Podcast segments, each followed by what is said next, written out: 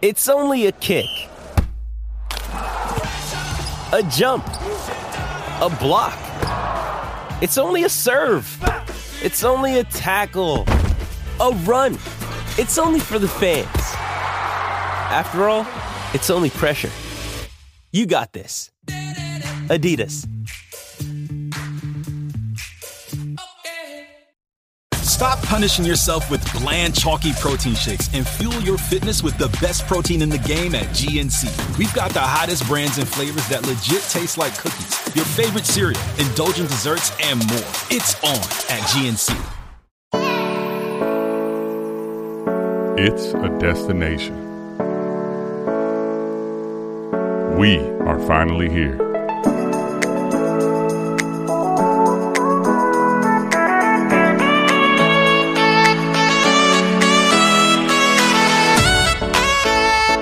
Let's go.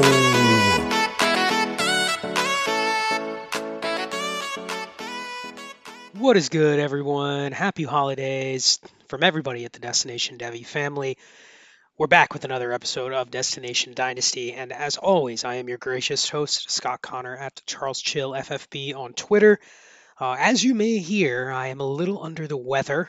Uh, recorded that marathon episode with Eric on America's Game talking about every AFC depth chart. So if you enjoy uh, this offseason series at Destination Dynasty, make sure you listen to America's Game also on this feed.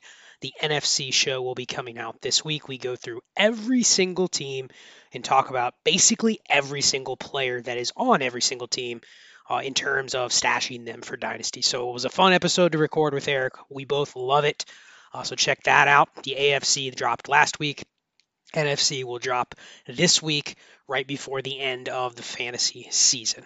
So this is going to be a little bit of an abbreviated episode, but I'm going to follow the off-season series and talk about tight end stashes. Uh, we're coming off a week where if you had certain tight ends in your lineup, and you probably did not have Shane Zylstra in your lineup, uh, if you had other tight ends though, T.J. Hockenson, George Kittle, Tyler Higbee, Evan Engram, even in a game where I think a lot of people probably sat Evan Engram due to the weather conditions, uh, you probably won your matchup on the back of a tight end performance where you said, "Wow, I didn't see that coming. I didn't see Tyler Higbee scoring 30 PPR points."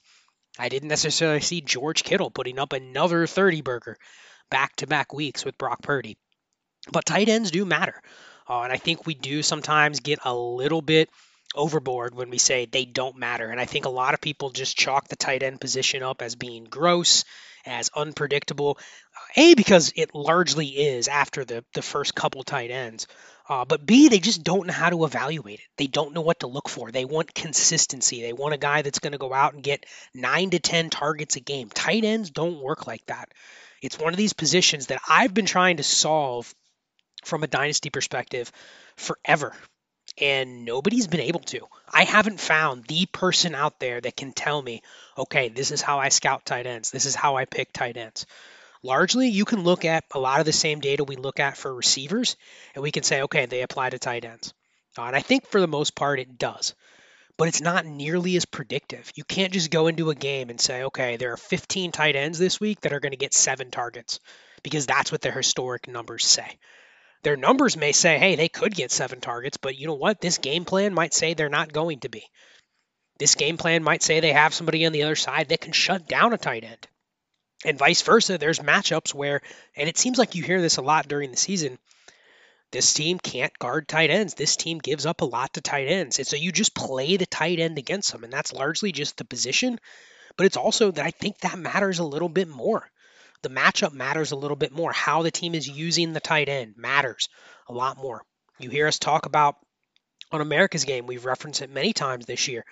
Uh, the usage for tight ends. I don't necessarily care about fantasy points. I don't necessarily care about what a player did last week. I'm looking for how many routes did they run relative to how many snaps they played. You want to see a guy playing a lot of snaps because it means they're just going to be out there with a chance to get more volume.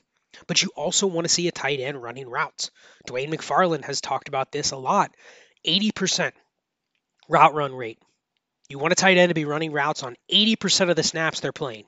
If it's less than that, then they're going to be volatile. And then when their overall snaps are down, or you have a game where the team only runs 45 plays, we saw that many times this weekend in the weather conditions, where it's like, wow, this team only has 24 plays at halftime. And that matters. When you have teams that are literally trying to run as few plays as possible because of the weather conditions or because of limitations on their line or whatever it might be, that's a problem.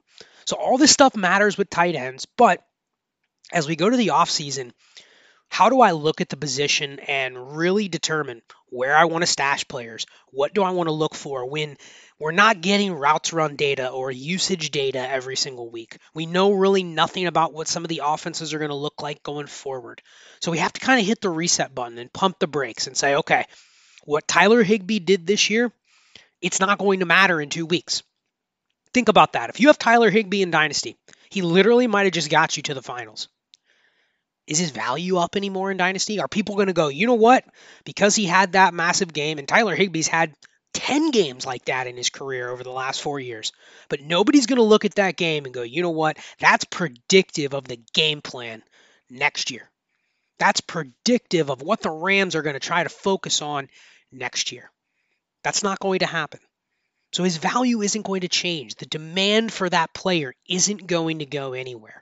In fact, if this was earlier in the season, what you probably would have seen is Tyler Higbee on the block. You see people putting that type of player on the block, and that that's the old school dynasty mentality where player has a good game, let's put him on the block. You see that all the time, and I just laugh because I go, is the demand for somebody like that really going to go anywhere after one game? Because I think we kind of already acknowledge the game like that is probably a fluke. It's an outlier. It's not something that we can predict going forward. Now, maybe if it happens a couple games in a row or you start to see a trend, then that's one thing. But just to say, okay, Tyler Higbee's a league winner because of what happened this week, probably not going to be the case. So the leagues with no trade deadline, do we really think the person with Higbee, let's say they didn't win, or the person that had him wasn't in the playoffs, and this was on somebody's bench. Is that really going to change his market value next week? Uh, and I think that's where it gets into these formats where you have to know when tight end matters. Um, I started Higbee in two leagues. I'm in 57 leagues. I started him in, in two. Now I have him in nine different leagues. So just some context: the leagues I had him in, both two tight end leagues with heavy tight end premium. Guess what? I didn't have anybody else. But those are the only matchups where I captured somebody like that in my lineup. And in those leagues, those are the ones where you want to pay attention to what tight ends you're stashing. I talked about that on the tight end roster construction show. These types of formats, you do want to pay attention to the types of tight ends that you stash. You want to look at the waiver wire and figure out are there any tight end stashes that I can look at? Uh, and then you want to prioritize getting these types of guys. You know, because think about it. Not saying all these guys I'm going to talk about could become Tyler Higbee, but it's not that far fetched. And it really doesn't take much from week to week for a tight end to go from absolute nothing to all of a sudden he's involved. And then half a season later, the guy's a starter. And that does happen. And it can happen at this position given how volatile it is. So I'm going to talk about that today. We're going to talk about tight end stashes. Uh, and I just want to give everybody a refresher. You know, go back to the roster construction series the tight end episode and I talked about the tight ends for roster construction. I talked about what formats you want to prioritize, how you want to look at this position.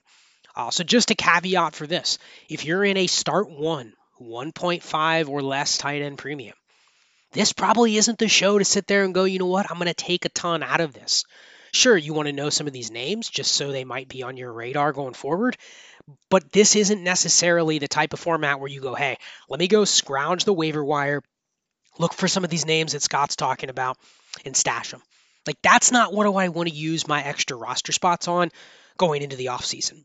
I even said on that show, I don't really want to carry more than three or four tight ends on a team. Unless it's some absurdly large number of roster spots, I really don't want to carry seven tight ends when I have 30 man rosters and it's start one 1.5. The only way I do that is if I can find somebody to actually trade for guys I had slightly higher in the pecking order. So say I have a Tyler Higbee and I can trade him to one of the teams that's still in the playoffs. I can get a second. I don't know why somebody would do that, but let's say they, they gave me a second for Tyler Higbee. Okay, maybe I can backfill that spot on my roster. Maybe he was my tight end two, tight end three, tight end four, whatever. Let's say I have four, I trade him away. Okay, I could justify picking one up off waivers if that's what I thought the best player out there was. But otherwise, I'm wasting roster spots. I would much rather pick up every running back like we've talked about, target some of the backup quarterbacks that I talked about last week. You go back to the America's Game show that we just referenced, the AFC show. We went through every running back. Guys, you probably go, there's no way I would roster that guy. Guy like Tyler Badie. Why would I roster Tyler Badie? I'd rather roster him than one of these tight ends uh, in a format where I only start one and it's less than 1.5 premium. So when you get past that, you're getting into one of these start two leagues or tight end premium where it is above 1.5. So 175 is common. 2 PPR is common. I'm in a 2.25 PPR uh, with a start one. I'm also in one with a start two. In that format, I'm carrying every tight end that's living and breathing because they are the dominant flex. And I can flex them just as easy or easier than a receiver, than a running back. So it's almost like if you look at roster construction, I'm taking all the wide receivers that I would roster and wrapping almost all of those spots back in tight end because it's that dominant of a flex. So you have to know your format. So before this show even applies, you got to look at your format and say, okay, I'm in four leagues where the tight end premium is more than 1.5, or I start two or there's some combination of both. I'm in some where it's a start two and it's 1.25 premium. Okay, that qualifies. I'm in some where it's 1.5 premium start one, but there's also an extra half a point for a first down, or it's 0.15 points per yard, or something like that, where the bonus actually makes the premium a little bit higher okay, you can probably go to those leagues and say, you know what, this is where I'm going to look for some tight end stashes. This is where I can maybe violate my roster construction just a little bit and expand the number of tight ends that I'm going to carry. You know, instead of limiting to three or four, maybe I carry five or six. And part of it is they're dominant from a flex perspective, or at least more viable from a flex perspective, but they're also more valuable in the trade market. You know, people tend to value the tight ends a little bit more in those leagues there tends to be a little more scarcity, especially when you're in the start two leagues. Or just having players matters more so than having the actual flexes. It's just having the bodies because everyone needs to start two. So this is definitely applicable to anybody in a start two league. You gotta go in your start two tight end leagues and look at, okay, do I have roster clogger receivers? Do I have backup quarterbacks that I can cut? Like you have to do it in those types of formats first and foremost. You don't want to be caught missing out on a tight end or two on the waiver wire because of that. So take a look in those leagues, and that's what this episode is going to help you with is going through some of the tight end stashes that you might not be aware of or that might not be on your radar. I think everybody knows about a lot of the obvious ones. You know, the Foster Moreaus of the world, some of the rookies from this year. That that's not where I'm going here. We're going deep. We're going guys I just want to put on my roster mostly because of their pedigree and or their athleticism. And then we'll let the chips fall where they may. These are guys that they literally might not make the roster next year and you could cut. But they're also guys that could pop up and you go, "Wow, you know, that guy is the backup next year with a really really good shot of actually starting somewhere in the future. Or at least they're showing that, hey, they're an injury away from being a guy I could put out there and rely on, maybe to give me something in these types of formats. So that's what this show is going to be about. Uh, I'll close the show after the break with a brief discussion uh, on some stuff related to the 2023 rookie class. Uh, but the first part of this episode is going to be about tight end stashes. So that's where we're going to go with this. Uh, and then we'll close it out with a little 2023 rookie pick talk. So let's fire it up. We'll go ahead and get started with the first name. And this is a guy I have been adding anywhere that I could where he wasn't rostered. There were some leagues where he was not rostered because he got hurt in the preseason. Uh, rookie from Youngstown State, Andrew Ogletree. Uh, and real quick, before I start, I'm going to cite RAS scores a ton. I mean, if you go back to my YouTube video that I had talked about previously on one of these Destination Dynasty shows, um, I did a YouTube video uh, back in the summer on the hashtag Dynasty Leverage channel uh, where I put out uh, a video talking about tight ends and athleticism and RAS score and historic production based on RAS score. Uh, and I'll have to revisit it just to see how sticky it is from this year as well. Uh, but it was pretty predictive. I mean, if you're looking at RAS score and 40 time, those two things combined, and the 40 time is included in the RAS score. Uh, but if you separate the two and you really look at players that were productive at tight end that didn't have either one of those two benchmarks, it was less than 6% of top 12 tight ends over the last 20 years. Didn't fit that criteria. And specifically, it was a 4.72 40 time or lower, uh, and a RAS score somewhere above seven. I use seven as a benchmark. Uh, it was really truly something like 7.18, something like that. Uh, but I basically used 4.7240 and 7 RAS score. So I'm looking at a RAS score above that and a 40 time below that. And just looking for players that fit that criteria to potentially add in these types of formats. So that was the baseline of what I'm looking for. So just to, to look that up, you can look at RAS Football, which is ras.football, uh, and that's where all the RAS information, and you can click on the profile, and you can also see the 40 times. If they have a verified 40 time, you can see it within their RAS card or within their RAS profile. So that's what I'm going to be citing a lot during this show. So Andrew Ogletree, uh, the highest RAS score of any player I'm going to talk about on this list, 9.33. Uh, the RAS score is out of 10, so really good. Uh, Ogletree 6'5, 260, was drafted in the sixth round to the Colts. And I remember when that happened, going, wow, he's he's not Jelani Woods, but you can tell they're looking for something specific. They essentially took like a mini version of Jelani Woods three rounds later. And Jelani Woods has been pretty good this year. But Ogletree was actually better in OTAs. Uh, reports where he was better in training camp. But he tore his ACL. Never played. But that's a guy I've seen get dropped. And I think people look at that and they go, here's their logic. First of all, he's a late round pick, right? He tore his ACL. So he did nothing. I've seen nothing from him. He tore his ACL. It's not like he was a name that ton of people were on prior to the draft, so people cut him. Out of sight, out of mind. Never saw anything from him. Tore his ACL, round six pick. He's dead. And arguably, you could say, you know what, it's going to be an uphill battle for him to get back. Uh, he does have a depth chart with all the tight ends still under contract next year. So he's going to have a tough time probably earning a role, but this is the type of guy you don't give up on. So I've had him in a bunch of leagues. Uh, really, just one of those guys I'm going to stash to see what happens with him next summer. How does he recover from the ACL? Is he back in the mix next year? But he could be one of those guys where it's like the Colts actually value him just as much as Jelani Woods, and they're going to give him a shot to get right back in the mix. So let's see. We'll see how that goes. But that's somebody that's been on my list, one that I've picked up five or six times in leagues where he's either not rostered or it's one of these leagues where the tight end premium matters and I've been able to pick him up. Uh, Brock Wright, another one. So Brock Wright got a little buzz this year after TJ Hockenson got traded. Uh, a lot of people also picked up James Mitchell. Uh, but as you can see, Brock Wright's profile is just better than James Mitchell's. Way better than James Mitchell's. Brock Wright, 9.21 RAS score second year tight end out of Notre Dame. Uh, it's interesting because no one really knew who Brock Wright was in college. I'll I'll be the first to say I had heard the name, but that's it. I had no idea he was athletic. I had no idea he had a chance to make the NFL. Boom, he shows up in the NFL, has a really really good RAS score, 6'4", 260 pounds, uh, 4.6640, 9.21 RAS score. So he checks both boxes, and he's played. You know, the funny thing is, a guy like this, you would be like, wow, he has nothing going for him other than he's athletic. But the teams trusted him. The teams put him on the field. It's only his second year, and he's already gone out there and made plays.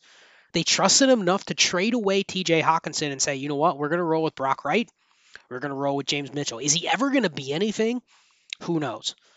But we, we do know that production really doesn't matter at tight end. It helps, but it's not like you look at a guy and you go, you know what, he never produced in college so he can't be good in the NFL. There's a lot of tight ends that didn't produce in college that are good in the NFL, that can produce in the NFL, because I think the skill set's different. What the team and the coaches are looking for is different. They'd rather have this guy who's super athletic and big and say, you know what, we'll just figure it out. Let's see if he can actually play. And that feels like it's Brock Wright. It feels like he's one of those guys that's actually been dropped in leagues because people picked him up after Hockenson got traded, didn't hardly do anything, and all of a sudden he's just not good. So let's just cut him. And it's just so short sighted that people give up on these guys after a couple games. I mean, it's really what did you expect? What did you expect from Brock Wright? He played 509 snaps thus far this year, over 50% of the team snaps. And the reason you stash him is obviously his athleticism, but he's also tied to what could be a hyper efficient offense going forward. So Brock Wright is another one that you must look to see if he's out there uh, in your leagues. If he's gotten dropped, pick him up. Uh, Charlie Kolar up next. So everyone knows about my love for Charlie Kolar. Prior to the draft, I said he was better than Isaiah Likely. I still maintain he's a better prospect than Isaiah Likely. However, you have to acknowledge the fact that Isaiah Likely played a lot this year.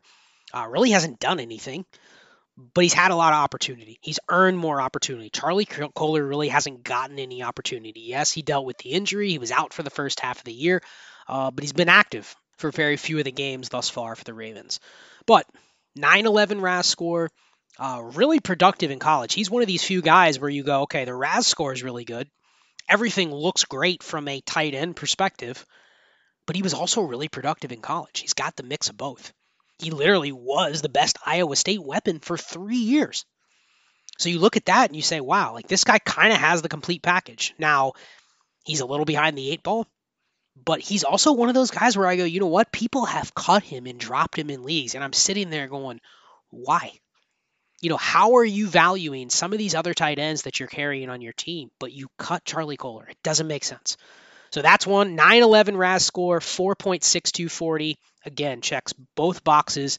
Definitely a guy I want to get as many shares as I can of going into the offseason. I already had a ton coming into the year, but I've seen him literally cut in leagues, and I've picked him up. Because I do think if there is one tight end that could come out of nowhere and you go, wow, this guy has 40 catches next year and he looks like the profile of a guy that could be a future starter, like it's him. That's the one guy out there that's available for absolutely nothing that I think fits this criteria. There's a lot of other athletic guys on here, but very, very few have the production that Charlie Kolar showed in college. So you have to figure, given that that he's also tied to the Ravens, who historically use tight ends very well, there is an opportunity for Charlie Kolar coming down the pike going into next year.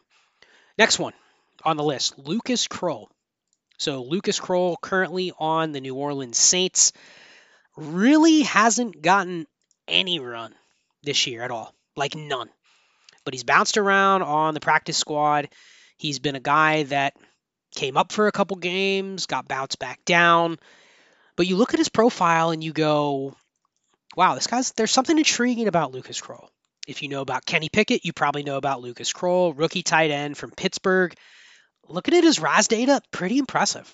I mean, he's got a 9.07 RAS score, a 4.64 40. So again, another guy fits both criteria. 6'6, 255, checks the RAS box, checks the 40 box. Really what I'm looking for with him is something in the offseason. He's got two other really intriguing tight ends on his roster with him right now, uh, with Adam Trautman and Juwan Johnson. But again, the Saints are one of these other teams that may give a guy like this opportunity next year. Uh, it's a player that I've been picking up, and I've been able to get him in pretty much any league, even where the tight ends are really tough to get. I mean, I'm in some two tight end leagues with heavy premiums, a couple 14 teamers. You can't get tight ends. Every single one of them is stashed, but I'm able to get Lucas Krull in most of them. So that's a guy, just look in those types of formats. If you're in start two leagues, especially, just pick him up, go into the offseason. Like, I would rather carry a guy like him than one of these really, really, really low end running backs that I talked about before. Like Eric and I on America's Game, we talked about some really dusty running backs, like Mike Davis, right? Like I've picked up Mike Davis on some leagues. I recommended in my DLF article a couple weeks ago. Pick up Mike Davis. Yeah, he's dusty. Yeah, he's old. He's a running back, but he's a guy that's signed multiple places, multiple times to get shots. Wouldn't shock me if Mike Davis is right back in the NFL next year on a depth chart. So I said pick him up. But in a two tight end league, I'd much rather have a guy like Lucas Krull. Much better chance I get something to leverage there with the tight end than I would with a running back who's going to be 30 years old and currently not on a roster. So just keep that in mind. Go check for Lucas Krull in these certain specific formats and see if he's out there. Uh, another one, Tommy Tremble. So a lot of people are going to give up on Tommy Tremble. I'm not so sure Tommy Tremble's actually good at football. I've seen a lot of people say he's he's literally not a good tight end a little on the small side, uh, which is the reason why his RAS score is a little bit lower. I mean, he's an athletic marvel. He's just small 6'3, 240, kind of more like an H-back. So think like Jonnu Smith, but not as big. So really not like a true tight end. It really would need somebody to be really creative with how they use him. But 8.9 RAS score, 4.65 40. So he checks both of those boxes. I've seen people drop Tommy Tremble because they just figured the Panthers offense stinks. It's never going to be good. They're never going to use a tight end. Let's cut bait now. So I've seen Tremble dropped. I'm still stashing him for another year, but that's just one to keep on your radar that probably does have a little name cachet because he was a third round pick. He's probably been on a lot of rosters before, uh, but he might be one of those guys that people actually drop. Next up, talked about him on America's Game. I even said on America's Game, I'm not sure I can start picking him back up again. Zach Davidson. So Zach Davidson, second year tight end out of Central Missouri, currently on the Buffalo Bills practice squad. Now, just a little word for the why Zach Davidson was already cut by the Vikings. So typically, when I look at these guys, I'll give you a little bit of grace if you were cut by a team, maybe out of a training camp or something like that. To be fair to Zach Davidson, he was cut by the Vikings. Uh, the new regime that's there didn't draft him. So maybe that's one of the reasons why they ended up cutting him when really he cost nothing for them to keep. He was on their practice squad last year. He actually played uh, a decent bit for the Vikings as a rookie, and then didn't make the roster out of training camp in 2022. Was cut, signed with the Bills practice squad. That's where he's basically been for this entire season. But second year guy out of Central Missouri, 8.8 RAS score. Uh, a little undersized. It's one of the reasons his RAS score was a little bit lower. Uh, on the small side, 6'6, 245. Uh, he's probably a little bit more at this point, but 4.6440. So checks the RAS box, checks the 40 box. One of those guys that, like I said on America's game, a prototypical receiving tight end. Not strong, was really, really low in the bench press. You can tell when you look at him that his frame needs to fill out. But he's actually one of those guys where Eric and I talked about could overtake Quintin Morris, who is one of these stash tight ends that we do like, could overtake Quintin Morris eventually as maybe the backup on Buffalo or at least somebody that's the backup receiving tight end. They still have Tommy Sweeney there, who's more of a blocker, but I think the idea of, you know, maybe a guy like Davidson coming in and popping up out of nowhere next year on what's a good offense, just a guy to keep an eye on. I'm still 50-50 on how many teams I'm going to go at him because this is this is really kind of the lowest common denominator. A guy that's been on the practice squad has already been cut by the team that drafted him. So he's probably even below some of the others that I've talked about. But again, just a name to keep in mind. A couple others to fire out. Uh, so Nick Muse, rookie tight end from South Carolina, uh, currently on the Minnesota Vikings. So Nick Muse, basically everything I said about Lucas Krull applies to Nick Muse. So I'll just leave it at that. I mean, very, very, very similar profiles. Uh, Nick Muse, 8.78 RAS score, 4.7140. So slightly below Lucas Krull, uh, but just one of those guys to keep an eye on. Similar to the Saints, the Vikings, same thing. They like to use multiple tight ends. We've seen multiple tight ends come through there. Uh, obviously, they have Hockenson now, but we saw Tyler Conklin come through there. And curiously, Nick Muse is the guy that beat out Zach Davidson for the last spot on the Vikings. So I just mentioned Zach Davidson. Nick Muse beat him out. So he's got a profile that's worth watching as well. Three more. Next one up. We have Mr. Hunter Long. So Eric and I definitely talked about Hunter Long. Uh, he talked about how he's given up on Hunter Long. I don't necessarily agree. Second year player out of Boston College. A lot of people had him as like tight end two, tight end three of last year's class. Got hurt in training camp, really never played. Then they changed regimes this year. Who knows what the hell they were looking for at tight end in Miami this year, but it certainly wasn't Mike Gesicki and it really wasn't Hunter Long. So you kind of wonder like, was it him? Was it a system fit? But Hunter Long, I'm not giving up on. Uh, 8.58 RAS score, 4.71 40 time, so he checks both boxes. Was productive in college, so not as good as Charlie Kolar, but still was productive in college. So you look at him and you go, maybe he's not that good. But I've seen people literally drop him in leagues, in leagues where they shouldn't be dropping tight ends like this, and I'll just pick them up.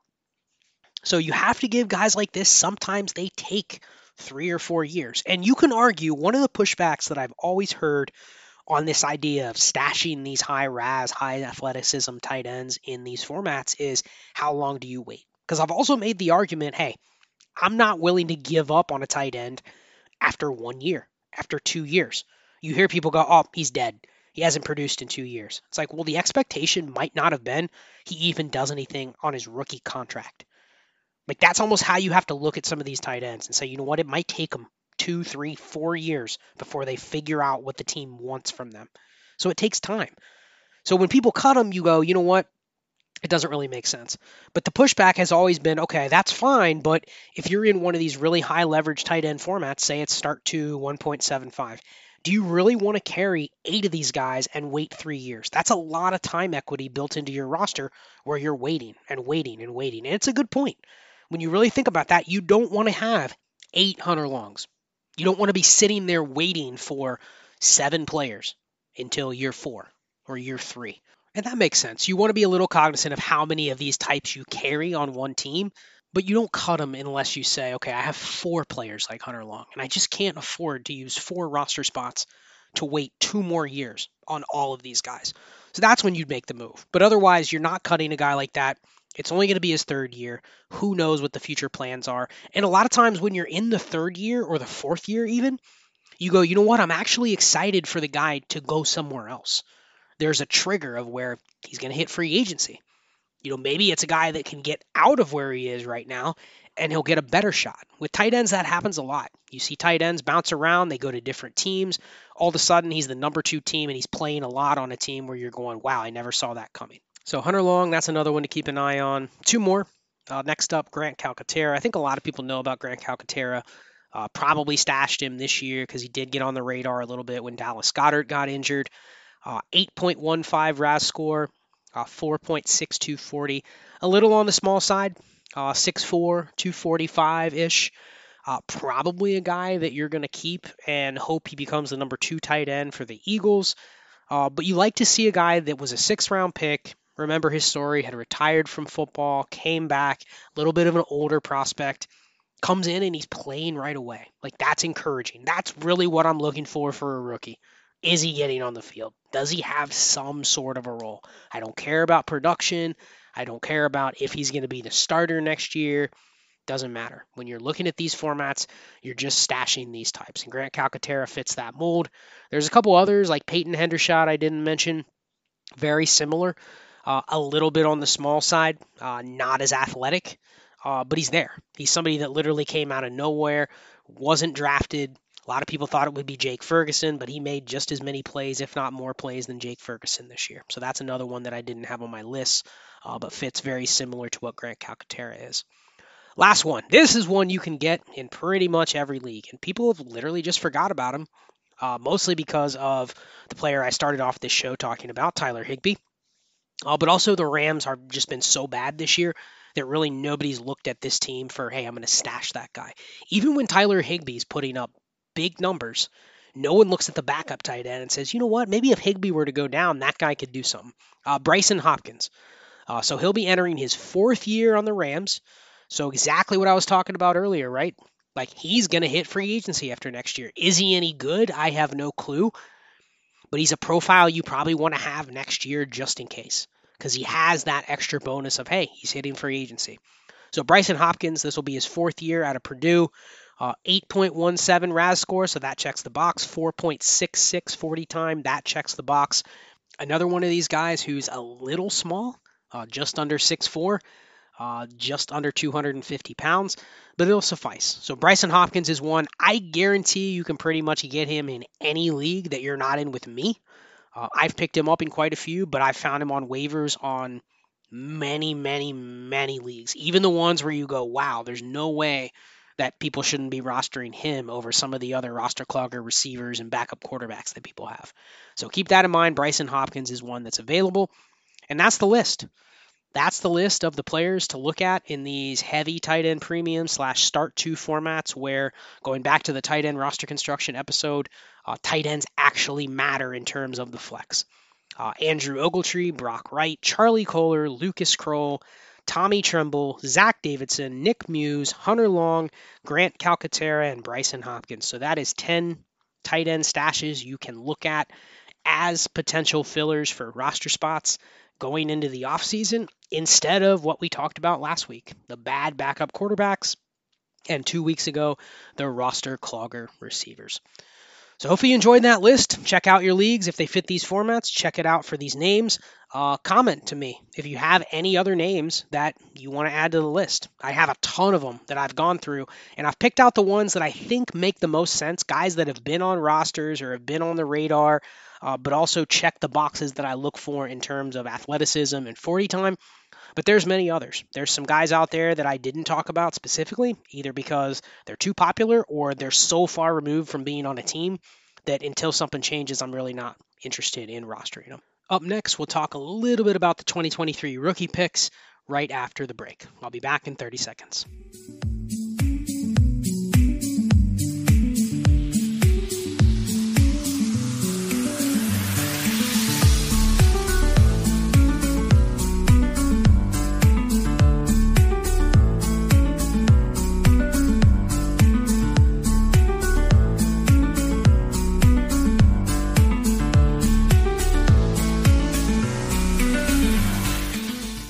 Welcome back. Part two of the episode. Tonight we're going to talk about the 2023 class. I'm going to kind of start throwing these little nuggets into each show. Last week I talked about the 1.01 conundrum regarding Bijan and what to do if you're one of these teams that has Bijan Robinson or you have the 101 locked up and you need everything else. You know, you, you see these teams in your leagues. Go click on the team that has the 101 right now as your season ends.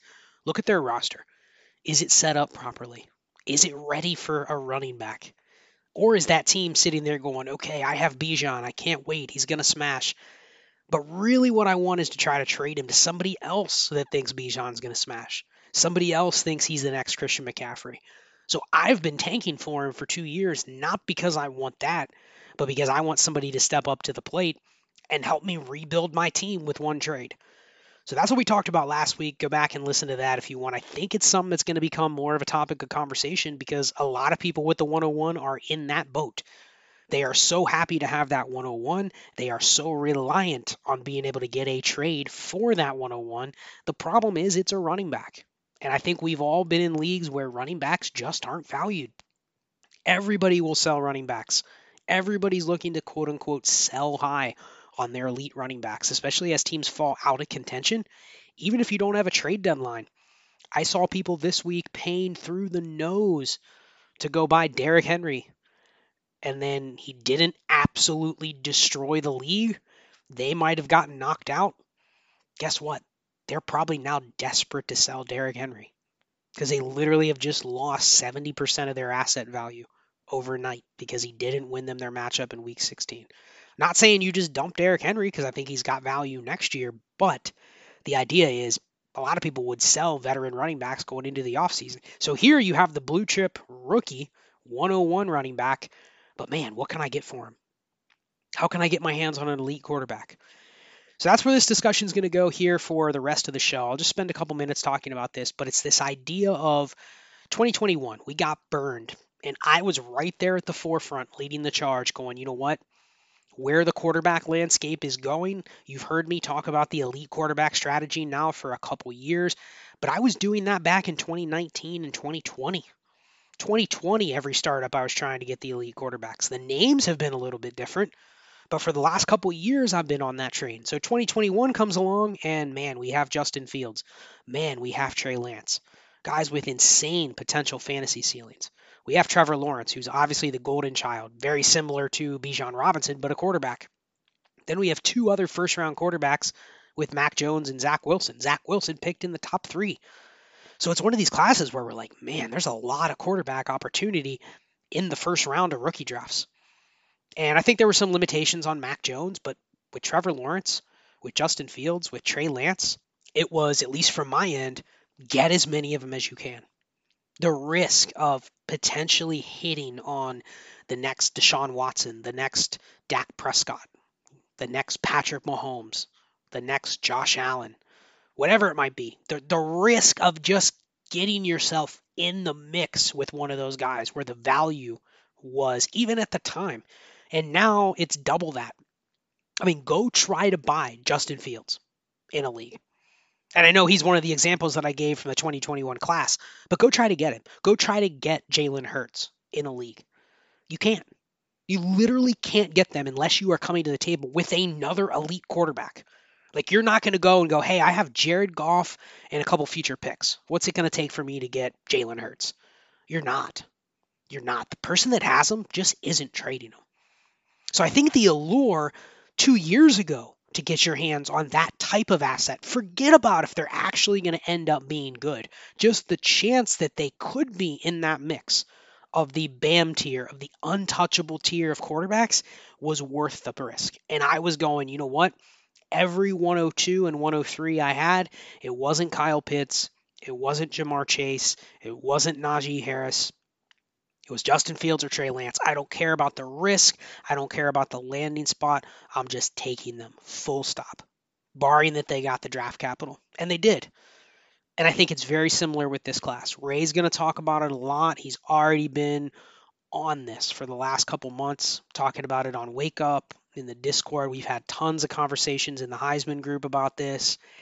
Essentially, it's right back where we were a couple years ago is if you can get your hands on one of these quarterbacks, assuming Will Levis, Anthony Richardson, CJ Stroud, and Bryce Young all go in the top 15, maybe higher. I've seen some mocks have all of them in the top eight. But say that happens. What do we do with those really, really high picks? We're talking 102, 103, 104, 105. You know, does it just go chalk? Bijan Robinson and then four quarterbacks. You know, say you had four of the top six picks and you had no quarterbacks. Now, obviously, the strategy would be can I move a combination of those picks for an elite quarterback? But but here's what I've found: if I have Joe Burrow, I, am not taking the 102 and the 103 for him. Like I'm not moving an elite quarterback, and that's what I found from a lot of people. Unless you are bringing another elite quarterback to the table, then okay, maybe I'll trade him. But you're not going to go just acquire my Jalen Hurts without giving me a quarterback that keeps me in that top eight, top 10 tier. Everyone has their own opinions within that tier. You have your own opinions on where Trevor Lawrence fits in there, where Tua Tagovailoa fits in there, where Deshaun Watson fits in there, where Justin Fields fits in there, where Dak Prescott fits in there. But I'm not moving any of those guys unless I'm transacting somewhere else inside that top 12 quarterbacks. Period. There really isn't a, okay, I'm going to trade back and get Derek Carr and a couple firsts. No, that like that deal doesn't exist. And I've talked about this trade conundrum where if you bring a, t- a trade to somebody and you're offering them Jared Goff in a deal and you're trying to quote unquote upgrade at quarterback, you can't give me enough. Like Jared Goff adds nothing to the trade. I'll take him back. Sure, I'll take him back in a trade, but he doesn't count at all. He doesn't count 1% in the deal if I'm trading away Jalen Hurts. He literally doesn't count. So, really, the rest of the deal has to be so strong that I don't even care about the Jared Goff part. And that's what I don't think a lot of people really understand. They think they can just add a bunch of picks or a bunch of players to a dog shit quarterback and go and get one of the elite ones. That deal doesn't happen. It never happens. I see people in my leagues constantly posting, hey, looking for an upgrade at quarterback this offseason. Good luck, dude. Good luck. Nobody's going to trade you an elite quarterback. Now, maybe, maybe you'll find a random person that's willing to trade you Trey Lance or willing to trade you Tua Tagovailoa or a reactionary person that is willing to move Trevor Lawrence because they think they can sell him as a top eight quarterback. Or maybe they're willing to trade Deshaun Watson because, well, Deshaun Watson sucks now, right? So maybe you take advantage of that. But then my immediate response is okay, if I start seeing people do that, what do I want to do?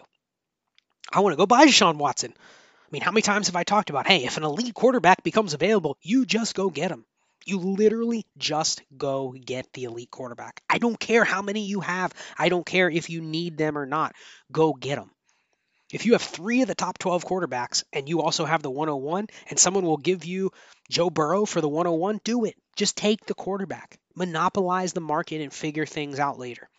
So now we get to this conundrum where, okay, if we know that's the market, and these guys are impossible to get. There really isn't enough that you can add to go from Derek Carr to Lamar Jackson.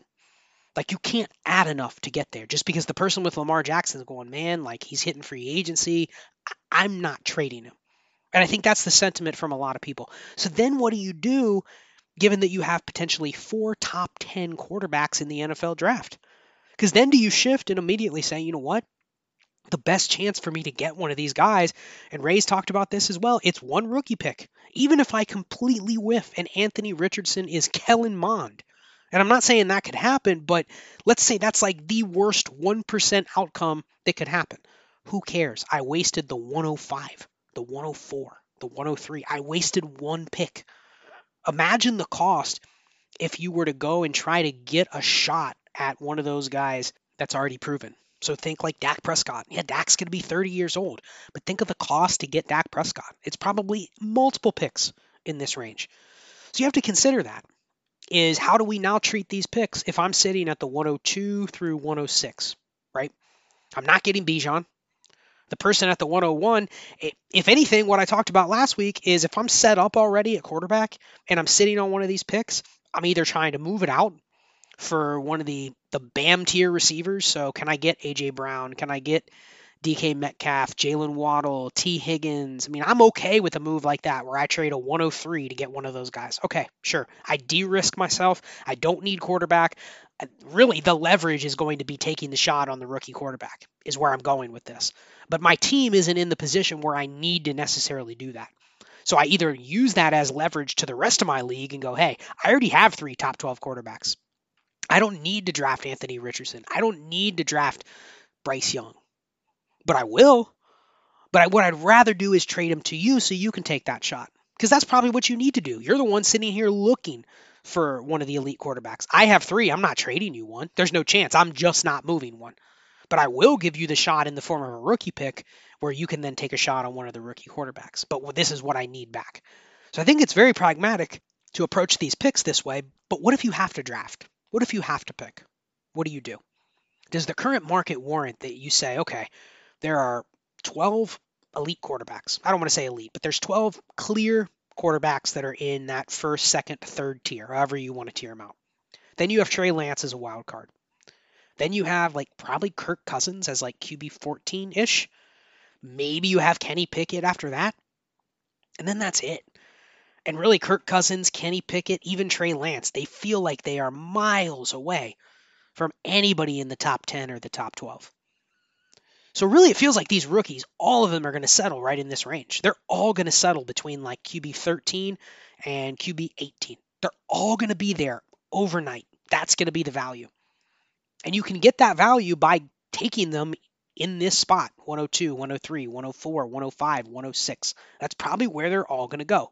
And this is a tough spot to navigate in drafts because you're sitting here saying, okay, I know the value is to take the shot on the quarterback. It's one pick. If I miss, I miss. I miss on a guy like Will Levis, who is a top 10 pick. If he misses, he misses. But I know I'm going to have a window, a year or two, where he's still going to be a starting quarterback in the NFL. I mean, look at what you're seeing with Zach Wilson. Look how many starts he got before it crumbled. And we can argue the, the crumble of Zach Wilson is one of the most extreme that we've seen come out of the top 10 of the draft in a long time. But you still got like 20 plus starts out of Zach Wilson. So think about that. Like that's the floor. That's the absolute bare minimum floor. And there were a lot of bumps in the road along that career from injuries, from a bad rookie season, from getting benched to bringing brought back to benched again. Like there's a lot of bumps that typically aren't going to happen in a lot of organizations. So just think about that and go, okay, do I just draft all the rookie quarterbacks? Do I bypass the running back two, the wide receiver one, the wide receiver two? Do I just pass that up, understanding that, hey, even if I draft a wide receiver and they become DeVonta Smith, or I draft a running back and they become Josh Jacobs, those are two guys that are very solid. Those are two guys that are always going to be top 15 running back, top 24 wide receiver. But am I missing a difference maker? Can I live with myself if I pass up on the next Josh Jacobs or the next DeVonta Smith in lieu of taking a shot on Will Levis, Anthony Richardson, CJ Stroud, Bryce Young? And I don't even care about which one of those guys I like. I don't care about fantasy upside or anything. I'm just talking about cracking the current quarterback landscape. You could sit here and tell me where Bryce Young or CJ Stroud, they might not have a lot of upside, but why can't they be the next Tua or the next Dak Prescott? Why can't they fit in that mold? And then obviously with Levis and Richardson, you have a wider variety with higher ranges of outcomes for those two. But really, why not just take a shot on these guys? So that's kind of what I'm trying to think about now where I don't have the 101. It's obvious. So I either make the big move and I go, you know what? I have the 102. Maybe I'm a trade fit with the team that has the 101. Maybe the 101 really needs a quarterback. And their plan all along has been, man, I have Bijan Robinson. I'm going to go see if I can trade him for Justin Fields. No, you can't. You can't get any of the top 10, top 12 quarterbacks for Bijan. Try again. Okay, so none of those guys are available. Now what do I do? I have Bijan. I can't get a good quarterback. Let me trade down. Maybe the 102 guy will pay me a tax. So that's going to be my plan. If I have the 102, 103 especially, I'm looking at the 101 going, hey man, you know, I know you don't want to trade Bijan. I know you don't want to trade him in January before we've really gotten into rookie hype season. But looking at my team, you know, I currently have Pat Mahomes and Justin Herbert. I really don't want to draft the QB2 or the QB1 in this class, but I'm going to be sitting in a prime position to do it. You really don't have a quarterback. You probably need to take a shot on Bryce Young or Anthony Richardson. But let's acknowledge that we're probably decent trade partners here. So what's it going to take for me to go from the 103 to the 101 to get Bijan? And I'm not paying the Bijan Robinson is the next LaDainian Tomlinson tax. I'll pay a reasonable bump. Maybe I'll pay a, a late first. Maybe I'll pay a, a, receiver that could help you or something like that. But I'm not paying the extreme costs because you know what? You need this trade down. You're the one that needs to trade down with me. I have no issues if I'm sitting on Mahomes and Herbert. Sure, I'll take two rookie quarterbacks. Big deal. What's the worst that can happen? They bust, they become Zach Wilson. Well, you know what? That still really doesn't disrupt my roster construction at all. I'm still locked in with the two elite quarterbacks. I basically just took best player available. So that's what I'm trying to do with my picks, especially in the top six that are not 101. These are going to be, I think, the swing picks. If you're picking outside of this range, you're not going to have an issue getting a good running back or getting a good wide receiver. I'm not even worried. If I'm picking at the 110, I'm going to get a great profile receiver or running back. Not even worried. Don't even care. Really, those picks have a different strategy. I'll talk about that next week when you get outside of the top six. But looking at those picks, 102 through 106, if you are holding those picks right now, you really need to be looking at your roster construction more importantly, you need to be looking at the roster construction of the team that has the 101. These are going to be your opportunities to potentially move up to get Bijan if it makes some sense for your build. And it's probably going to make sense for a lot of the builds uh, with the teams that have the 101, like I talked about last week. So really look at these picks. These are going to be the ones where you're going to have to make the big decisions. These are going to be the ones that I think get traded the most. The values are going to be up and down, but I think a lot of people sitting on these picks ultimately are going to end up just taking quarterbacks if they can't move the picks for either a skill player or use them to move up to the 101 to get Bijan. So that's it for this week. Appreciate everybody. Uh, happy holidays to everybody and their families, everybody at the Destination Devy team. Uh, it's been an awesome season. Uh, we're a week away from the fantasy playoffs. Good luck to everybody that still has matchups pending for week 16. Good luck to everybody that is playing in week 17, either for the championship or the toilet bowl or those really, really big matchups where people are actually playing for the 101. I have quite a few leagues where the 101 is actually being played for next week, so that's going to be fun. Uh, shout out to everybody who supported the show this year. Uh, we're almost done with the year. Uh, as I mentioned last week, uh, I will be live streaming at the end of week 18. So there will be a Sunday night game on week 18. Um, I know it just got announced that there will be a Sunday night game. We're not sure exactly what that game is going to be, but I will be live streaming probably sometime during that game. Uh, might even push it back to Monday night. I haven't decided entirely yet. Just want to kind of feel a pulse on where everybody's at with that week because it's going to be the last week of the NFL regular season but we will be doing a live episode of Destination Dynasty. I'll get with Jay Rich and talk about a time uh, that works for everybody and get that out so everybody's prepared to be able to show up, ask questions about the season, the rookie class, uh, focus on the roster construction series. I know I've had a lot of follow up questions on that from people that have DM'd me and wanted me expand on something. So we'll definitely talk about some of that stuff. Again, week 18, it'll be Sunday or Monday, January 8th or January 9th uh, we'll be doing a live episode on YouTube of Destination Dynasty. So stay tuned for more information on that. Check out the newsletter, allgas.beehiiv, B-E-E-H-I-I-V, uh, backslash subscribe. Enter your email. You get weekly content from everybody at the Destination Devy crew.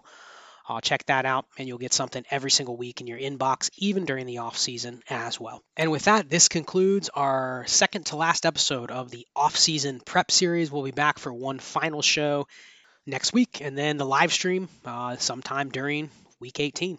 So with that, I'll go ahead and sign off. Be chill.